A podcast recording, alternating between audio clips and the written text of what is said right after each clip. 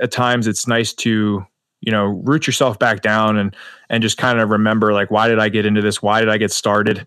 And uh, that's kind of something that that i've had to think about recently. Um, if you want to be in for the long haul you know you you got to have other external motivators to do it than just simply oh i want to get a 500 pound squat you know because what happens when that day comes? Or what happens if that day never comes? You know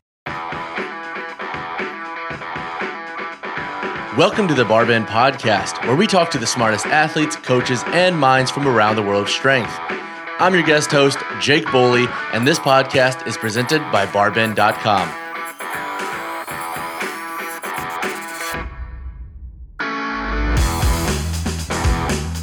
Joey Szatmary is a multi sport strength athlete. He's a strength coach and he owns the Lion's Den Elite Training Gym in Pennsylvania. Throughout his career, Szatmary has worked with a variety of athletes and constantly shares his knowledge and experiences on his quickly growing YouTube channel. In today's episode, I talked to Szatmary about opening his own gym, training different strength athletes, and how their training differs. This is a great episode for athletes and coaches that want to explore different strength sports throughout their careers. As always, we're incredibly thankful that you listen to this podcast. So if you haven't already, be sure to leave a rating and review of the Barbend podcast in your app of choice. Every month, we give away a box full of Barbend swag to one of our listeners who leaves a rating and review.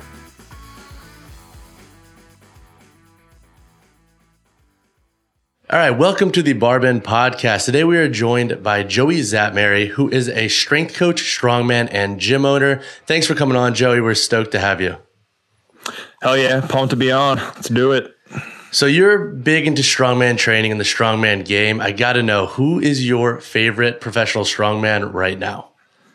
Uh, I was just asked this question on uh, was it Omar Omar's podcast with Eric Helms, and the, the weird thing about me, dude, is I've been an athlete my whole life, and for some reason, I never really like get into like athletes. Like I just play the game, you know what I mean? But I think people are really cool. Uh, I'm from uh, the U.S., so I would really be rooting for uh, Brian Shaw. I think he's a good guy, um, and I would actually really like to meet Thor. Uh, I have some some connections that know him, and I think it would just be cool to make the trip to Iceland.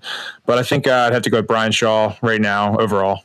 Love it. So he just actually said he was going to be competing in Santa Monica coming up. It's going to be really interesting to see how he does.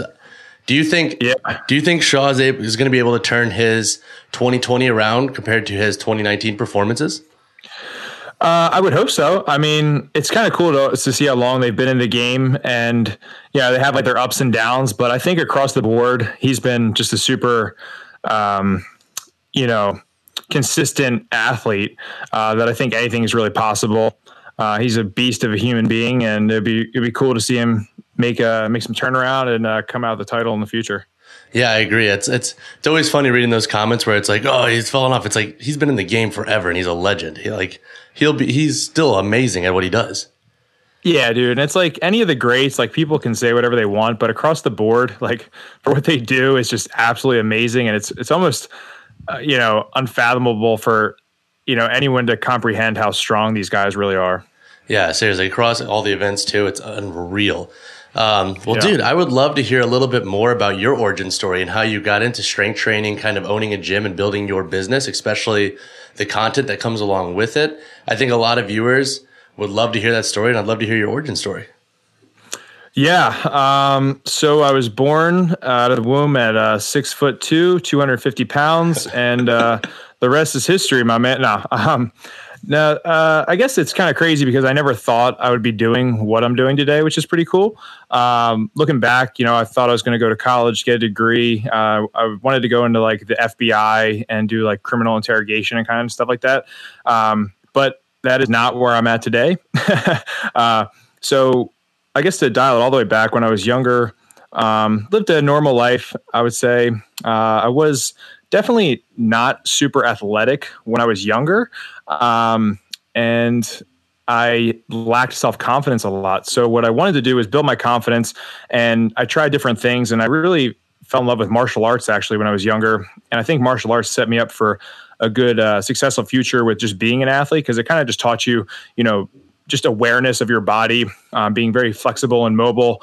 Uh, and um, from then, I started playing sports as a kid. You know, typical soccer, whatever. Uh, but I drifted more towards the contact sports. So I ended up playing football, lacrosse. I wrestled.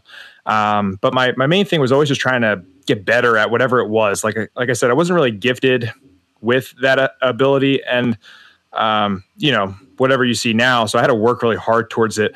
Uh, but I really fell in love with the whole training with the weights for sport. I was always in the weight room. You know, people would always find me there, and, and I kind of became that resource for all my friends. Like, of uh, you know, if they had any questions about the gym, they'd come to me just because I immersed myself so much in it. And um, I went to college originally for uh, criminal psychology. I went to a small private college and I played lacrosse there. And like I said, my goal was to probably join in something in that field, whether it was forensics or something, you know, uh, with crime and justice. Uh, but I kind of went through like a weird period where I felt kind of lost. It was just this really weird time for me, and I wasn't sure what I wanted to do. I was kind of questioning like just a lot of things. Uh, and I thought the best thing for me at the time to do would just come home from school, uh, go to community college for a little bit, and kind of just try to see what I was interested in. And during that time, I was offered a cool experience to kind of help um, somewhat like a family friend open a small uh, gym studio. And that's kind of where I got my feet wet with personal training. And, and during that time, I was training everybody under the sun. You know, I was training kids, adults, athletes, non athletes, um, older people who had lots of limitations. And it was really a blessing in disguise because not only did I see a lot from the business end um, and not have to be really responsible for it, but just be a part of that whole journey of starting a gym and watching how businesses work and grow, what doesn't work, what does work. Uh, but it also helped me figure out what kind of clients uh, that I like to deal with. And during that time, I just was really into anything that was strength related. Um, and I was, you know, kind of pushed towards that end of the spectrum was getting people stronger. That was my passion. And that was probably a process of a few years of doing that. And uh, during that time, I had actually started my own little garage gym, actually inside of my aunt and uncle's garage, uh, just kind of collecting gym equipment and, and uh, training out of the garage because at the time I was doing, um, I was building pools uh, as like my main source of income, and I was doing the training on the side. So the garage gym was like my no excuses when I got home from work. I was gonna just get out of my car, get right to the garage, hit my training session, whether it was 30, 40 minutes, whatever I could get in, uh, just so I didn't have that excuse of like getting home, sitting on the couch and kind of feeling like a bum. Um, so I did that for a while. And uh, it was kind of crazy. Cool story is uh, the garage gym grew. And I think I had over like 100 people at some point out of this two car garage training. And we're using you know, kegs and Atlas stones and tires and sledgehammers and, and all sorts of cool odd objects, along with the typical barbell stuff and things you would see in anybody's garage gym. Um, but that kind of just flourished. And then I really wanted to take the plunge to start my own training facility. And that was just a crazy process in and of itself. Um, but I got that done. And uh, throughout that whole thing, I was always competing, whether it was in CrossFit. Uh, I was big in Olympic weightlifting for a while. And uh, actually had a knee injury that kind of segued my interest into changing it up. And that's when I got into strongman, probably about two and a half, three years ago. Gotcha. Yeah. Something you said in there actually caught my interest. And I know you've spoken about this before is that when you were building up your gym, one of your pieces of advice is really honing in on your niche audience that you want to work with mm-hmm. and then building from there. So you had 100 people coming into your gym at one point. When did yeah. you kind of decide to narrow down that niche and so forth? Was it based on just your personal interest as strongman, or was it based off of kind of where you saw the business going and where you wanted to develop to? Yeah, well, there's actually well, there's two kind of interesting points to that. And the first one I would have to say was definitely what I was interested in, and I was always drawn to strength training. Um, that's always something I loved, and I just enjoyed doing that. And I think you know if you're going to be your own business owner or an entrepreneur of any any point, like there's something to be said with really enjoying what you do um, and kind of trying to cut out or minimize a lot of stuff that you don't like to do. Right? You're trying to work for yourself, and there's a reason that you're an entrepreneur and you want to do what it is that you're trying to do. Um, so for me, like keeping that happiness uh, was was doing the strength training and cutting out a lot of the stuff I didn't like to do, or just delegate it to someone else who enjoys that. So even at the gym now that I have, you know, we do run um, some quote unquote like boot camp classes or conditioning classes, um, and I have some coaches that are really into that, and I think they do a way better job at it than I do. Um, so I let them take that, and that's what makes them happy. So they get to do what they enjoy, and I get to do what I enjoy, but it all works together, uh, kind of under one umbrella. Um, but the interesting thing about the strongman uh, is when I first opened the gym, uh, my current location, it'll be three years um, this year, is, you know, uh, most like any business owner, I thought it was going to be hard, but I had no idea how hard it actually was going to be. And I thought people were just going to come flying through the doors. You know, I, I, thought I had the coolest equipment. We have these huge Atlas stones, we have yokes, we have farmer handles, kegs, like all these things that no other gym had. Um, and that just wasn't the case. and it was kind of funny because I'm like, damn, like, you know, how am I going to get this rolling? Um, but over time, it gradually started picking up. And I remember I actually had a close friend who uh, was a very well accountant, like made a lot of money, and she quit her job and started traveling the world. And it, it was very, you know, she's a very inspirational person. But the cool thing is, is she she went to so many gyms all over the world, and when she came to my gym, uh, I just asked her. I said, "Hey, like, what's your feedback of this gym? You know, what do you think of it?"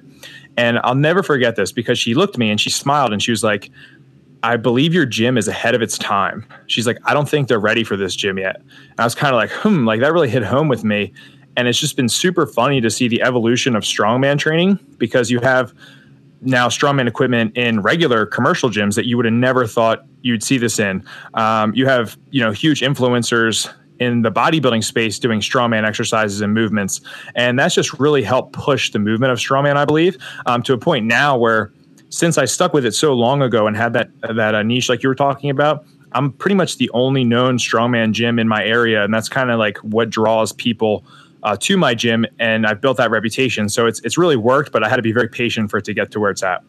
Gotcha. That's really cool. Yeah, one of the latest articles I actually really enjoyed was like getting shredded with the sandbag which I think is really cool. I think that's an underutilized tool that, like you said, I think is making its way into commercial gyms way more often, and it's finding way more use in general programs. Mm-hmm. Um, so I know you mentioned that you got into strongman after like kind of rehabbing a knee injury earlier.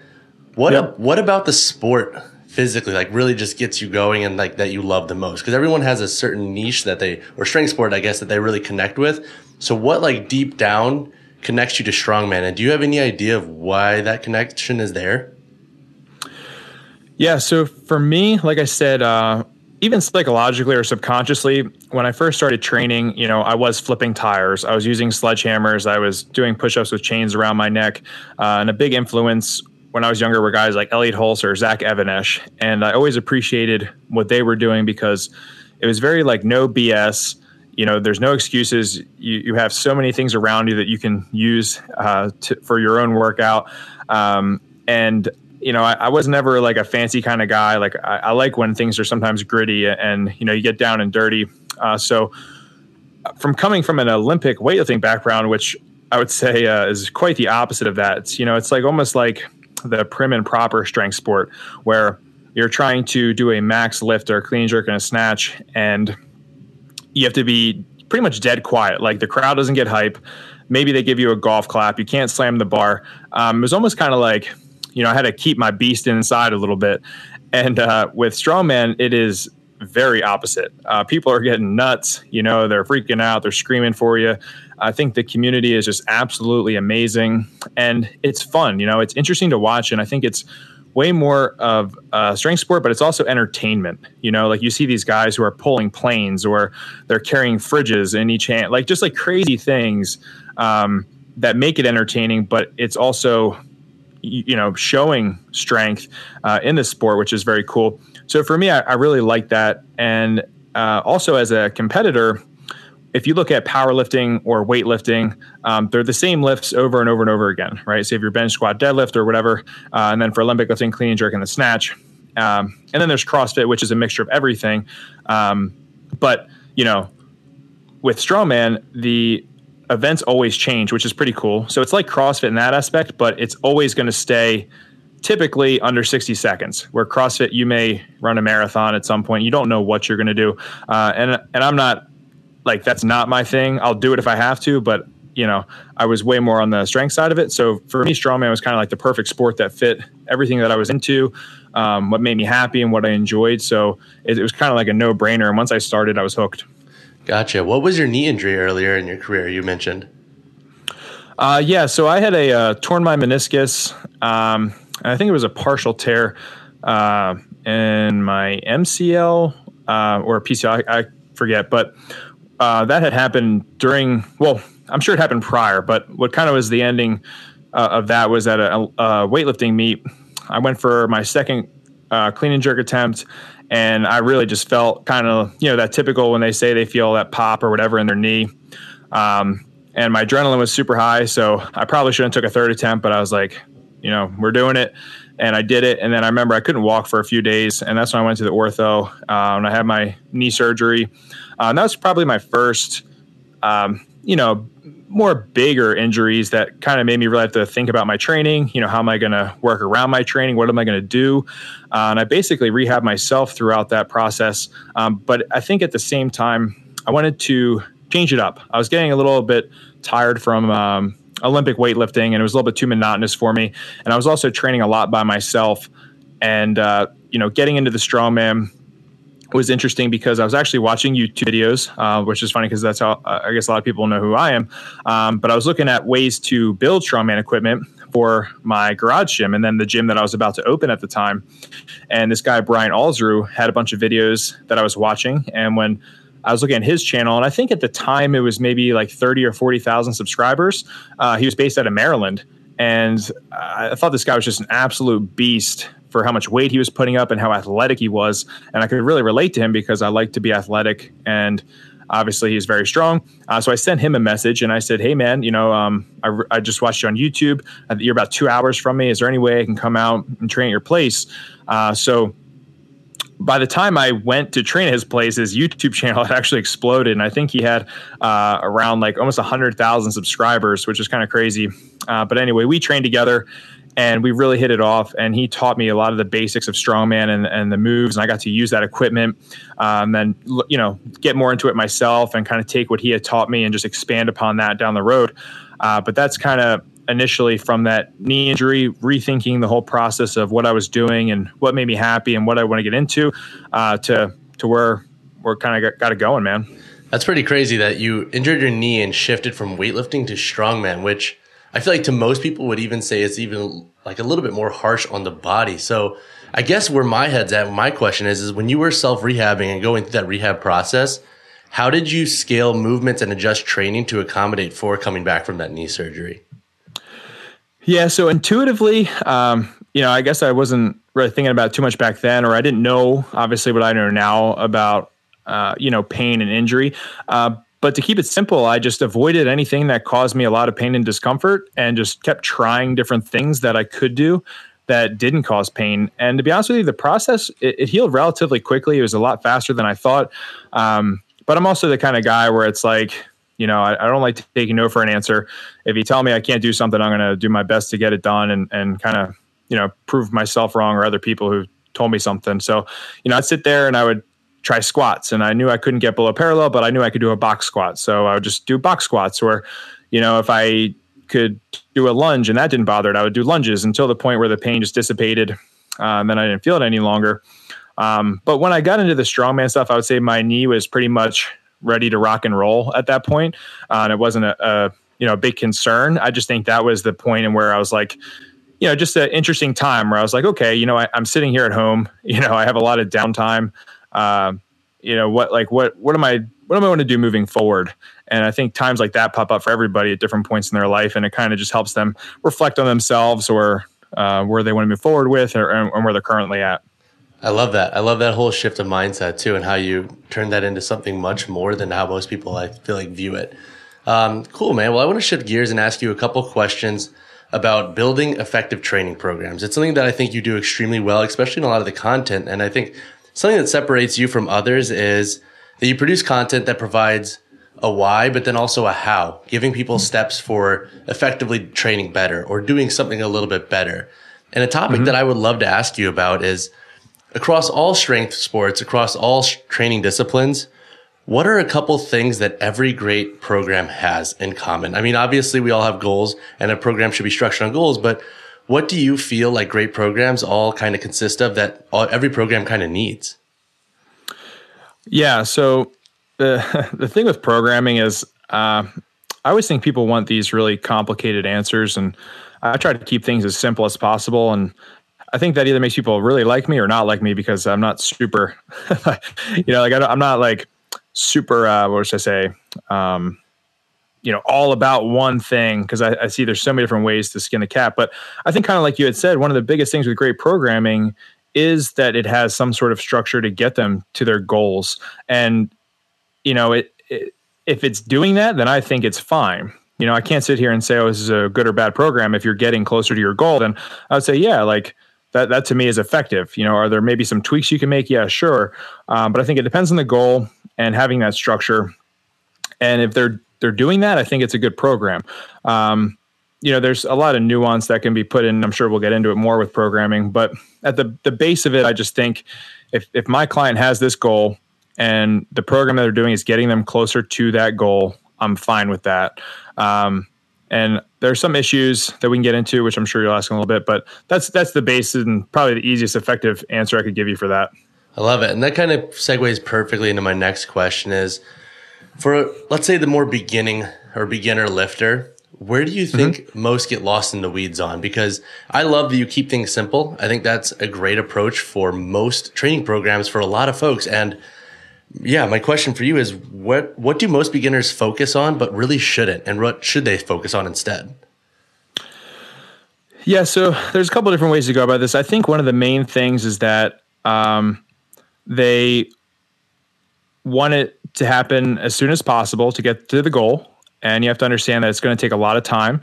And that just comes with training and more wisdom on the fact. You know, I had a kid in today uh, who he's younger. He's I think he's like 15 or 16, you know, and he's like, man, he's like, uh, like a month ago I could squat 300 pounds, and my squat today was at 275. And I looked at him, and you know, he looked devastated. Like he was just like, what, like what is wrong? Like, can you help me? And I was like, brother, I was like, there are days when I come in and I can squat 500 for 10 or 15, and then there are days when I can squat 500 for two you know and i just said you got to understand that it's a journey and it's a process uh, and don't get caught like you said, in the weeds with the numbers, but more just enjoying the process and the journey of it. Um, and, and, I would say to piggyback off of that is to keep it simple. You know, like we had talked about, and you're you're agreeing with, is the the basics to me have always worked. Um, and I would always be skeptical of programming that has you doing a ton of crazy things, different things, and and using all these big words or fancy implements or movements. Um, when you know from just being in as long as I have, which isn't that long, but I say I got at least 10 years of training under my belt. The basics are what got me to where I am today, uh, and just being patient with the process. And I probably wouldn't have added this until recently, but I'd say just enjoying it too, like having fun. You know, there's something so big with just having fun with your training. Uh, and I realized that from being, you know, a, a top level competitor that, you know, you can get caught up in the numbers and you can get caught up in the competition but that's not why I got into this, and that's not why I think a lot of people get into it. They get into it for other reasons. Maybe it's their social outlet. Maybe it's you know their their way that they meditate um, or they express themselves. It, maybe it helps them build their confidence.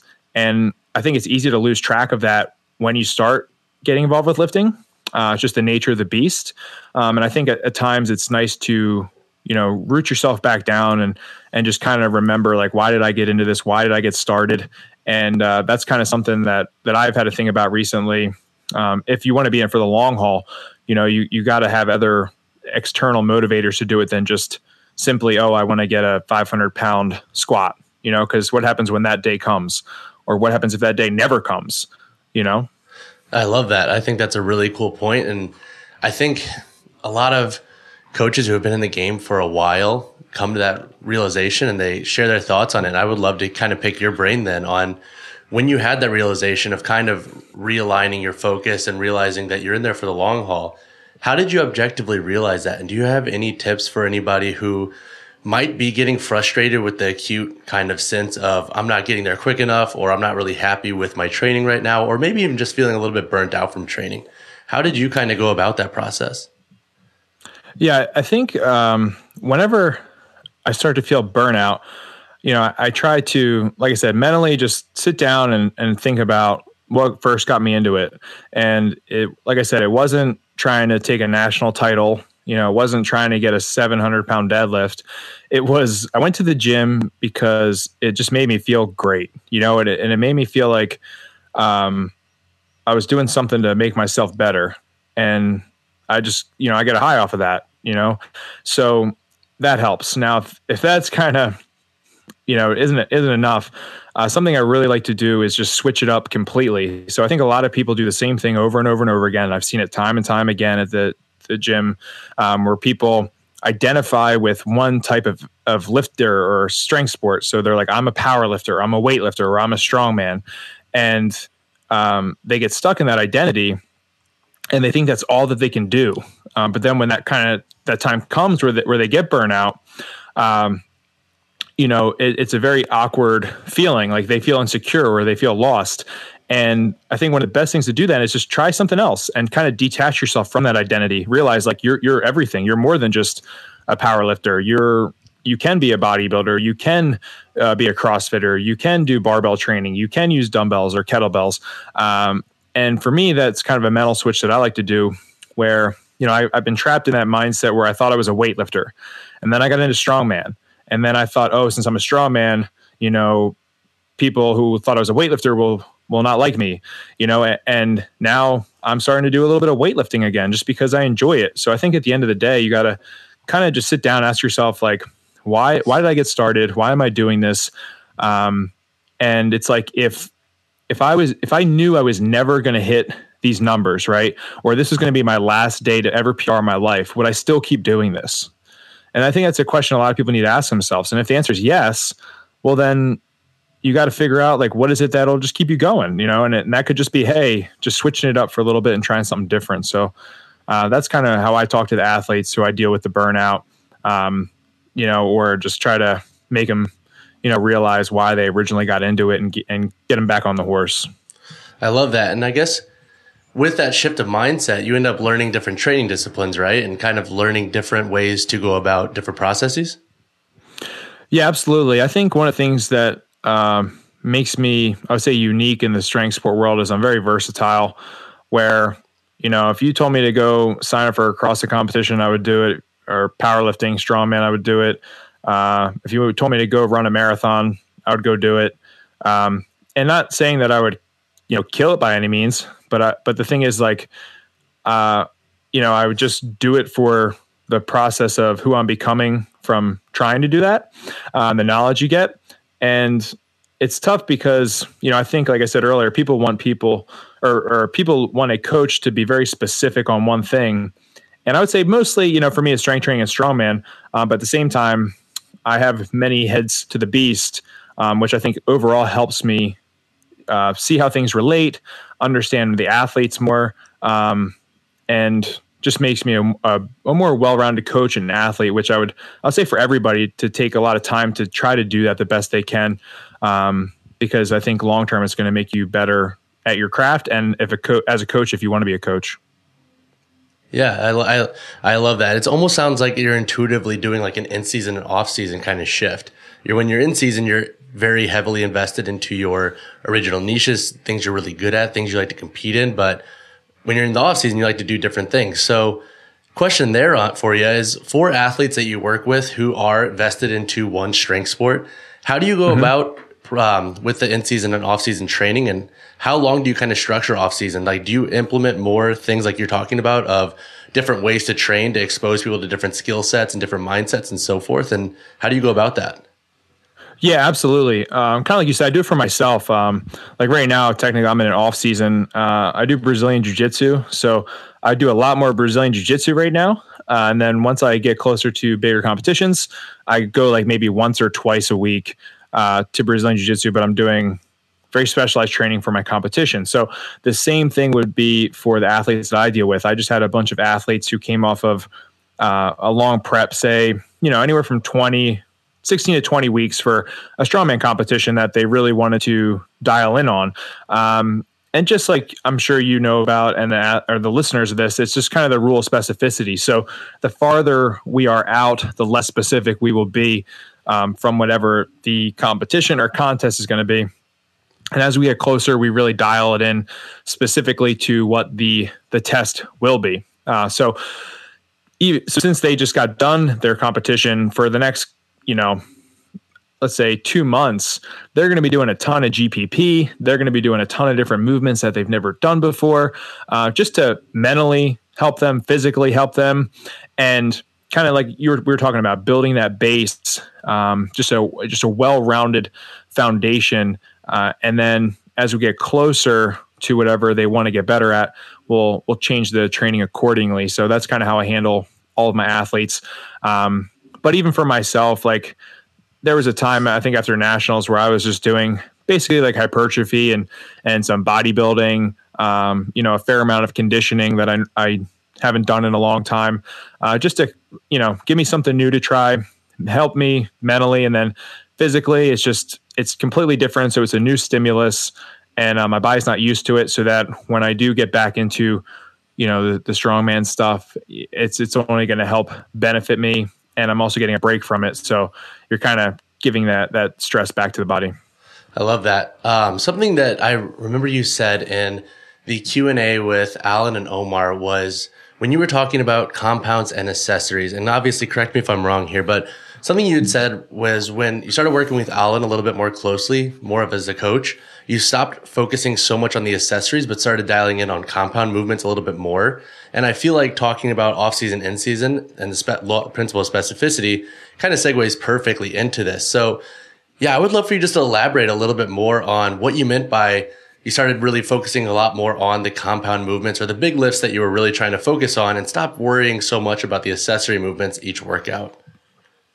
Yeah, so interesting story about me. So with strongman, uh, if you're in strongman or you want to get in strongman, you have to have uh, a fairly decent press and a rather large deadlift.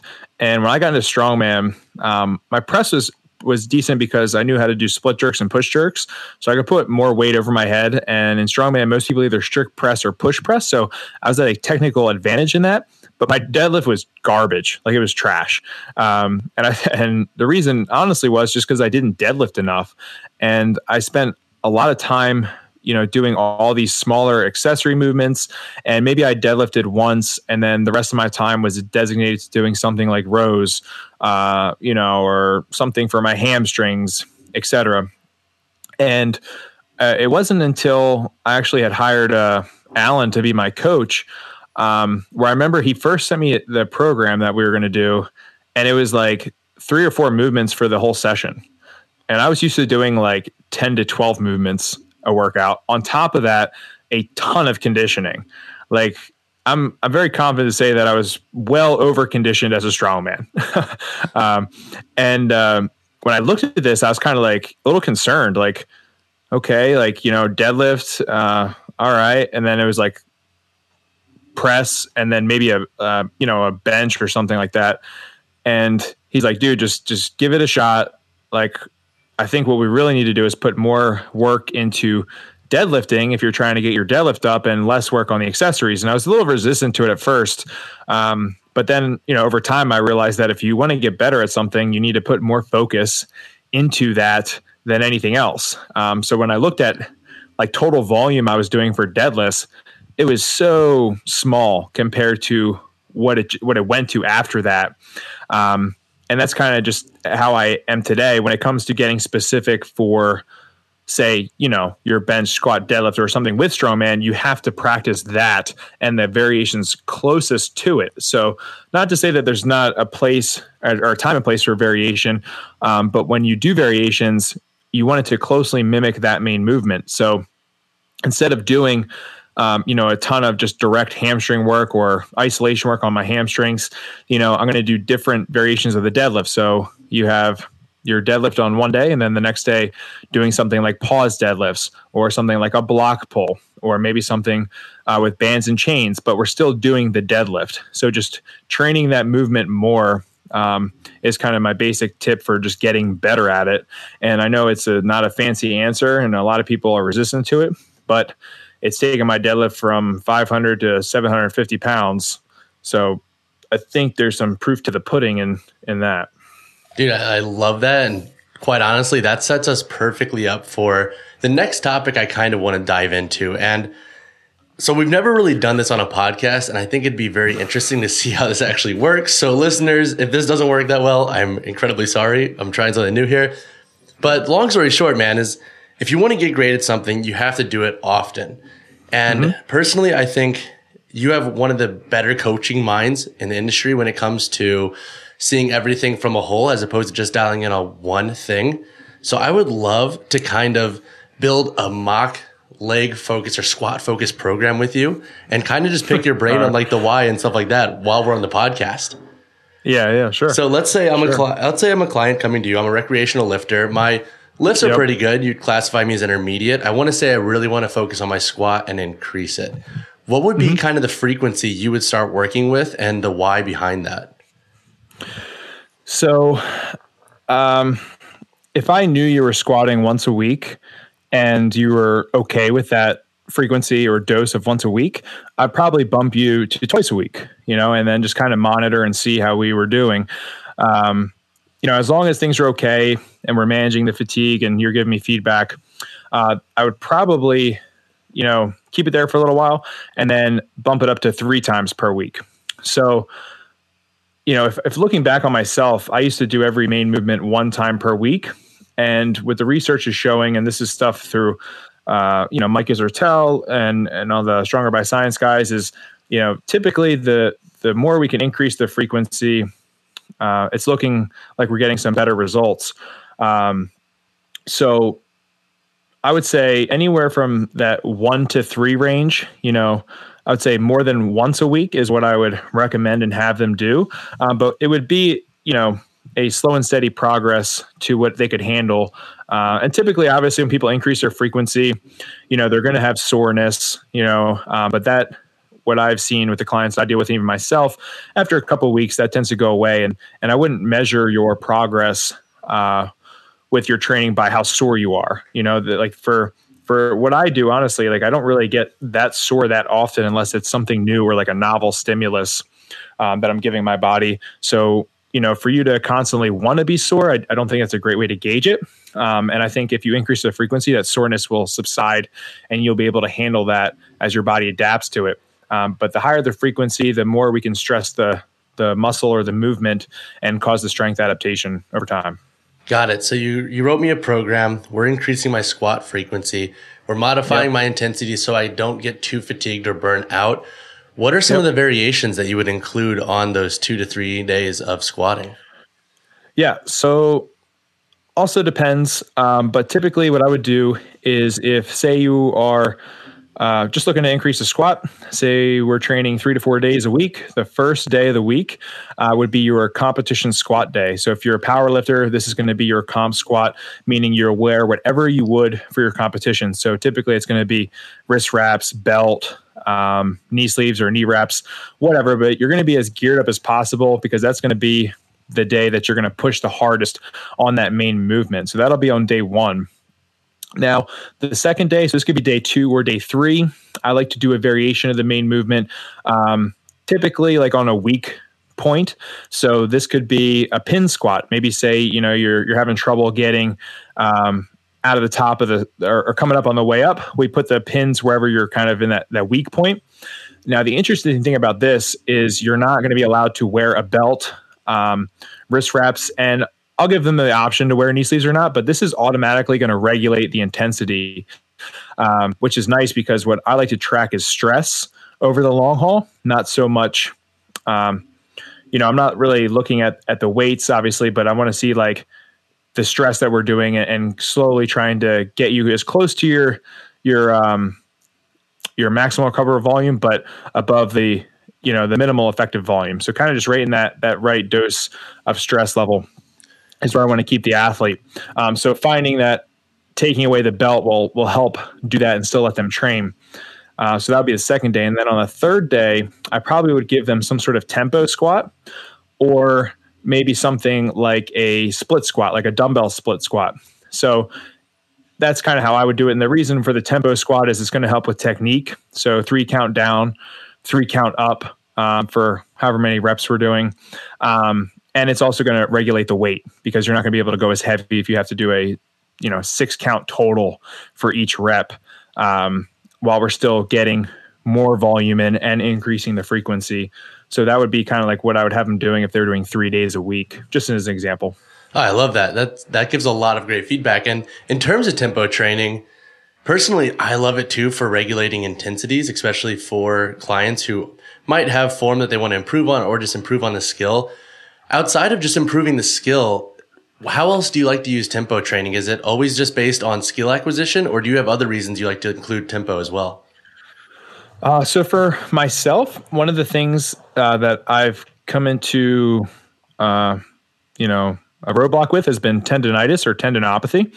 Uh, so when I feel, say, I'm getting some knee tendonitis, um, and I need to reduce the the weight on the bar, uh, I'll do tempo squats. You know, with as much weight as I can handle, uh, and that's still letting me squat.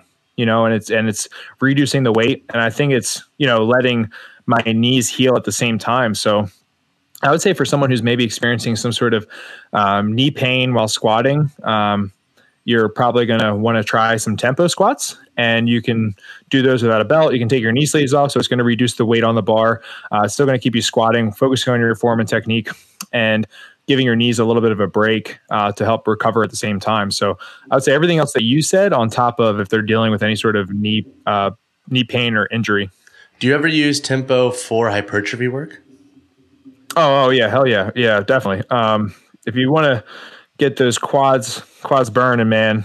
That's a great way to do it. Uh, so tempo work for sure. Like in, in, a lot of my hypertrophy blocks, I have them doing tempo work for you know any of the movements, honestly. Um, but that's just a great way to get time under tension and uh, you know get get a good stress stimulus going. I love it. So we're squatting three times a week. You have me doing my comp squat. I'm beltless squatting with a variation based off of where I might be lagging a little bit more. And then we're doing a third day with another variation. How long would I perform this for? Do we have a goal in mind or do you like to set a goal in mind when it comes to like, let's say a number? Is it based off of kind of the client's feedback for their fatigue levels or where they want to go next? How do you usually or generally structure this? And I know it varies a lot depending on obviously what the client or athlete wants to achieve, but how would you structure the length of a very hyper focused program like this?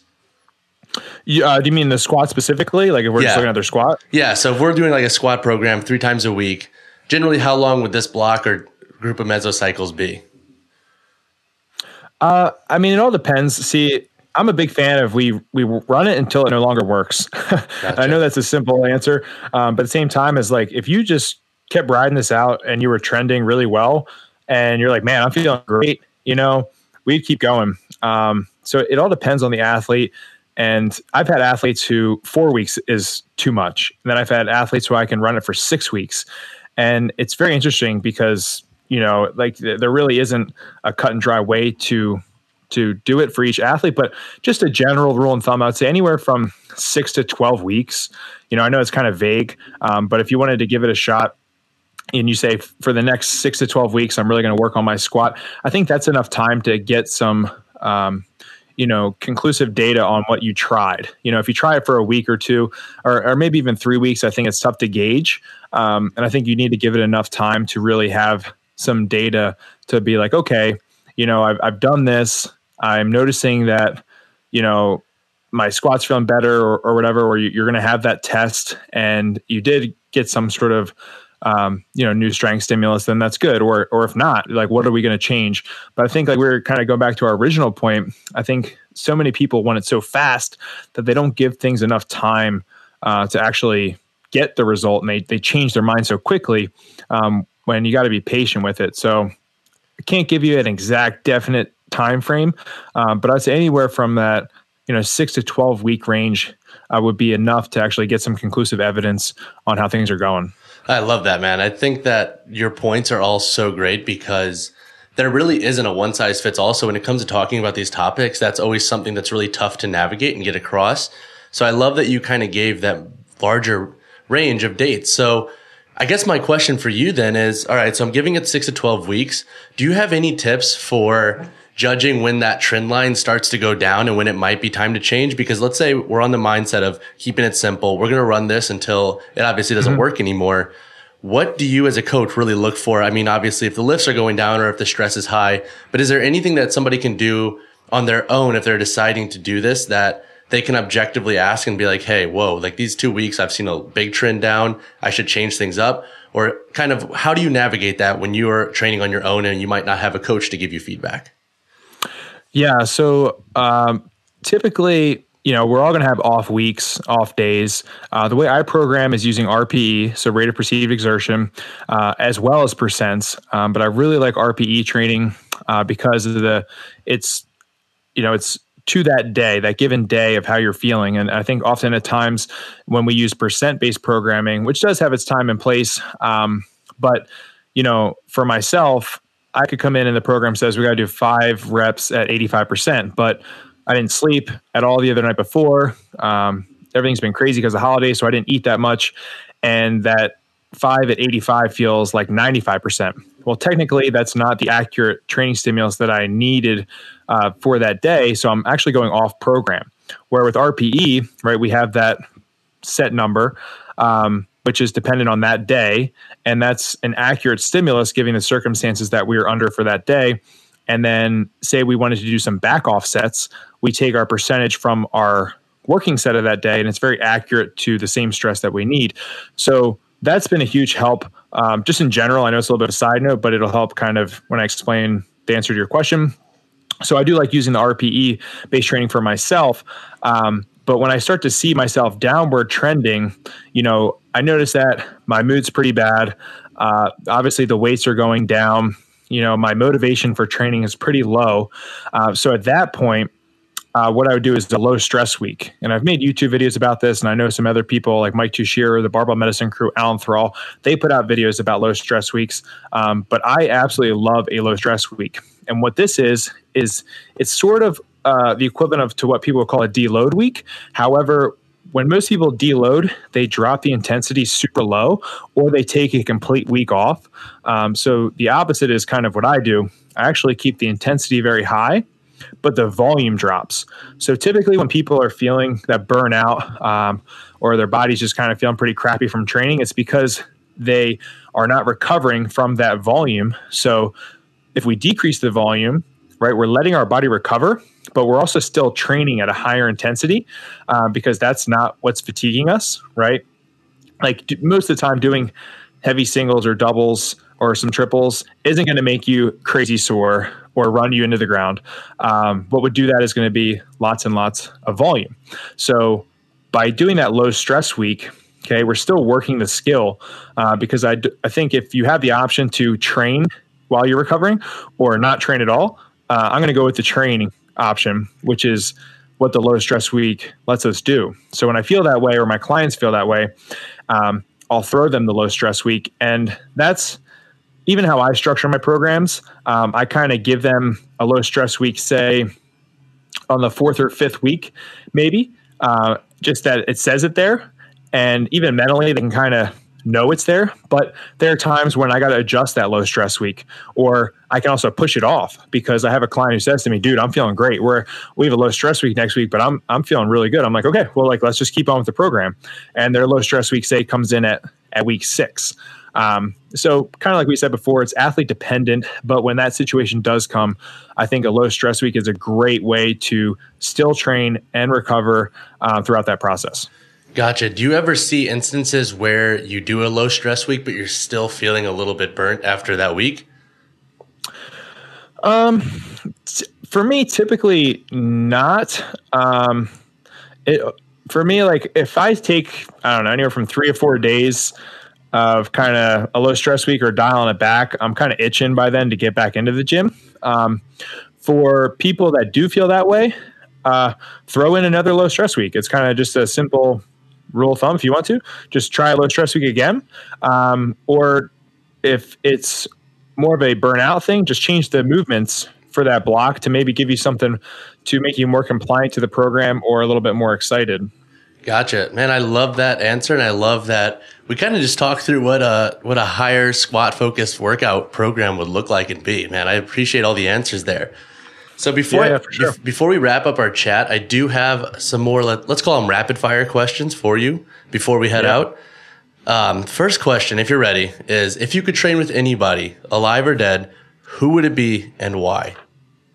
Oh, dude, that is that is so tough. That's a loaded one. Um, yeah, dude. Uh, it's gonna be a like a lame answer, but I think honestly, all the people that I've trained with, I would love to just have a big party and train with us all together because I've I have some really awesome people that I've you know crossed paths with. But some people I haven't trained with that I really want to, and, I- and I'm supposed to in the future would be like Stefi Cohen and her crew. Um, Bryce Krawczyk from Calgary Barbell. Him and I talk a lot, but I just would be super pumped to uh, train with him. And uh, I think like Mike Israetel. Actually, I do jujitsu where he does jujitsu, which which we've we've never trained together, uh, like in the gym. So I, I wanted to do that. Um, but yeah, man, I, I don't really have like a specific one person that comes to mind. I train my grandma. Um, I think my grandma's pretty badass, so I would like to train with her. She lives in South Carolina, um, but uh, she's kick ass. So maybe I'll hang out with her. That's amazing. All right, next one, and I, I'm not sure how you're going to actually handle this one, but would you rather win an Olympic gold medal in weightlifting or four consecutive World Strongest Man titles? Yeah, I uh, I think I'm gonna have to go with an Olympic gold on this one. I Interesting. think, uh, yeah, I think the Olympic gold is like, I, I mean, it is just so known. Like, if you got an Olympic, like, that's crazy. That is crazy. And I, I'm not to say that four consecutive World Strongest Man titles aren't crazy, but I think, like, in history, like, historically, the Olympics are just so massive that having a gold medal around your neck from the Olympics would just be, whew, that'd be cool. That's true. I, th- I thought that one might trip you up a little bit, but you answered it. You answered it perfectly. Never mind then. All right, Yeah, favorite. well, well, they're kind of tied, but I think I think just the history with the Olympics to me is probably what sold me. But other than that, I don't know. I don't. I don't know, man. it's it's tough. It's really tough. Um, all right, your, what is your favorite guilty pleasure training song? So a song that you love to listen to, maybe when you're training alone, that others might look at you and kind of scratch their heads with. Do you have any? yeah, yeah, yeah. I got I got a good one. I think. Um, I really like uh, "Highway to the Danger Zone" Nice. uh, from Top Gun. So yeah, if no one's in the gym and I'm trying to get hype and be a goofball, I'll throw that on and uh, try to lift some weights. That's amazing. Final question for you before we end our chat is who has been the most influential person in the strength and conditioning world in your career thus far? Oh, dude, I Sorry. these one. I'm, I'm hitting. one person. All right, what about two or three then? Can you can you come up with two or three that have like just helped kind of shape how you are as a coach and how you view your business and so forth?